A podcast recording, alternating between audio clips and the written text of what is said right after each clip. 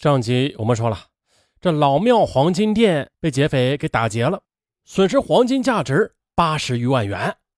警方啊又经过多方的走访调查，发现了有可疑人在金店的门口经常的去踩点，特别是通过对截取的图像的甄别，目击者也是一致反映啊，他们见到的人跟图像中的犯罪嫌疑人极为的相像。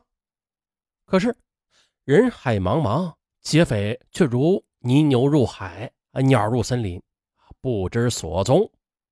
哎，不过呢，车辆调查却给了新的线索。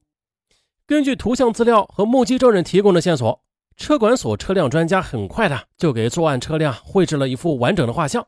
这是一辆九八款的尼桑风度 A 三二型轿车，车体黑色，并且带天窗，其车轮使用的是条幅式的专用轮毂，与一般轿车有明显的差异。那接下来追车找落脚点，不信劫匪不自露马脚。到了三月六日，临近正午时分的，有人在新阳河里发现一只保险柜。经过侦查的，这只门已经跟箱体脱落的保险箱，正是老庙黄金被劫的其中一只。随后呢，干警还在新阳河里打捞出保险箱里的全部的二十四只首饰盒，还捞起了劫匪用于放置作案工具的红白相间的蛇皮袋。综合前期侦查，专案组决定了，立刻的在全市范围内发布紧急协查，对被劫的物品还有涉案车辆协查布控，发悬赏告示，发动群众举报线索。跟着专案组带出重拳，将普陀的真光、桃浦、长城、嘉定等地区的江桥、真心、闵行还是闵行，哎又忘了啊，就是这这些地区啊，作为重点的工作地区。又结合录像中反映出来的四名作案人员的体貌特征、车辆特征，展开地毯式的排查搜索，去寻找突破口。再说徐浩和陆伟峰的湖南之行，经过细致的工作，证明了这车牌是劫匪从郭天明的车上偷来的。啊，这就是车主郭天明前段时间呢到这个车管所去补牌照的原因了。那这些啊，虽然说并没有给案情的突破带来嗯大的进展吧，但至少可以判断。劫匪极有可能是湖南籍人士。三月七日这天，天气格外的晴朗。下午，一则振奋人心的消息传到专案组。原来呢，办案人员从一名叫做江童的湖南籍男子口中了解到了重要情况。江童称，他从一个专事偷鸡摸狗勾当的同乡那里隐约的听说了一些情况。随即，专案组又通过江童找到了那个小偷。此人年纪不大，但是用江童的话说呀，这个此人偷东西的工龄倒是不短啊，这工龄都出来了啊，以后退休工资可能很高。面对眼前的干警，这个小偷自是吃惊不小啊。还没等办案人员开始询问呢，他便摇起了手：“哎哎，天地良心啊，我可什么坏事都没有干的，你们肯定是抓错人了啊。”办案人员则笑了笑：“嗯，哎，我们今天啊不是来抓你的。”我们今天找你来呢，是想让你协助我们侦破一起案件的。哎，听办案人员这么一说，他脸上马上露出了喜色。啊啊，哎，为公安人员提供破案线索，行，我我义不容辞。哎，你们问吧，我会把我知道的全部都都抖露给你们的。哦，那好，嗯，你给我们说一下，三月五日你都在干什么呀？这个小偷挠了挠头皮，讪讪的答道。啊，也没干什么大事啊，我就是出去逛了逛。嗯，那都逛了什么地方呀？小偷的屁股在椅子上蹭了蹭，又吭哧了半晌，呃，这才说道：“哎呀，我跟你们全说了吧，反正我也没干什么坏事。哎，不过啦，你们得答应我，得替我保密啊。”办案人员朝他点点头。啊，好吧，你说吧。他清了清嗓子，说道：“就是前些日子吧，我手头上确实紧巴了点于是呢，便想到南翔永乐村一家仓库打工的四毛那里去借点钱。不巧的，等我到了仓库，这四毛却刚好休息，逛市区去了。于是我干脆呢，就坐在厂门口晒起了太阳。大约是在九点半钟的样子吧，我就见一辆牌照为……”月币打头的黑色尼桑风度啊，就飞也似的冲进了仓库的院子里。反正当时我正闲着没事我也就便悄悄地摸进了库房。哎，这时候我就看到了这几个人正在从车子上往下卸保险箱，其中一个戴眼镜的吧，我还认识，那是在去年十月份我来四毛这里玩的时候碰上的。四毛当时跟我说，他的外号好像叫什么什么什么猛子啊，对，是咱们的湖南老乡，家好像在邵阳那边的，姓苏。名字我就忘了，当时啊，我的心是砰砰的直跳啊！当时我就认为这帮家伙肯定是做了一票大的。大约半个钟头吧，一只保险箱被他们撬开了，里头啊都是什么黄金首饰什么的。哎呦我去！当时啊，我就趴在货物堆的后边，大气儿不敢出。直到他们离开了仓库，我这才悄悄的溜了出来。当时已经是晚上十二点多了，我便给四毛打了个电话。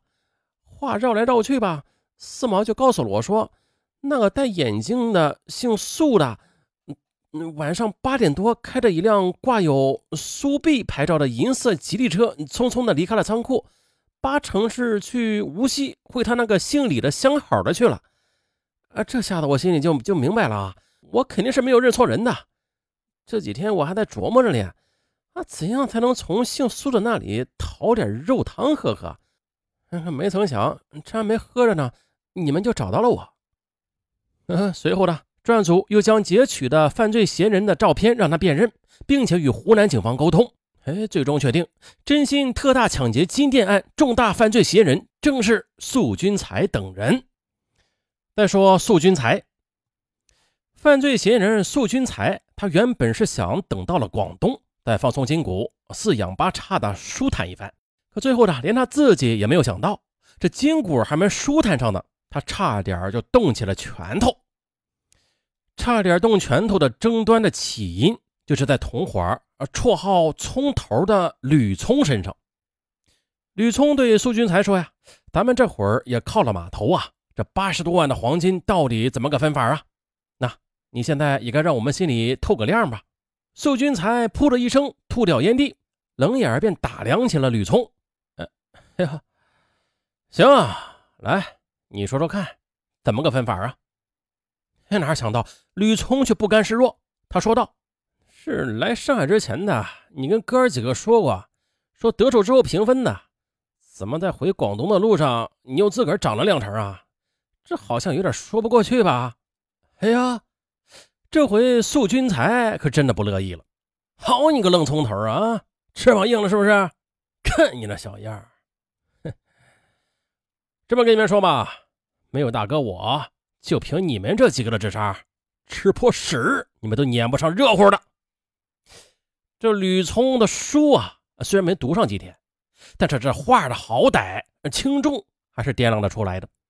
他的脖子腾的就红了，脖子上的青筋也凸了出来。他冷不丁的一把就薅住了素君才的衣领，吼道：“哎，你你还真的把自己当成老大了是吧？”哎，另外两个同伙。是莫雄和吕成军，他俩怕这事啊闹大了。哎哎，你你快松松松手！他急忙呢上去劝架。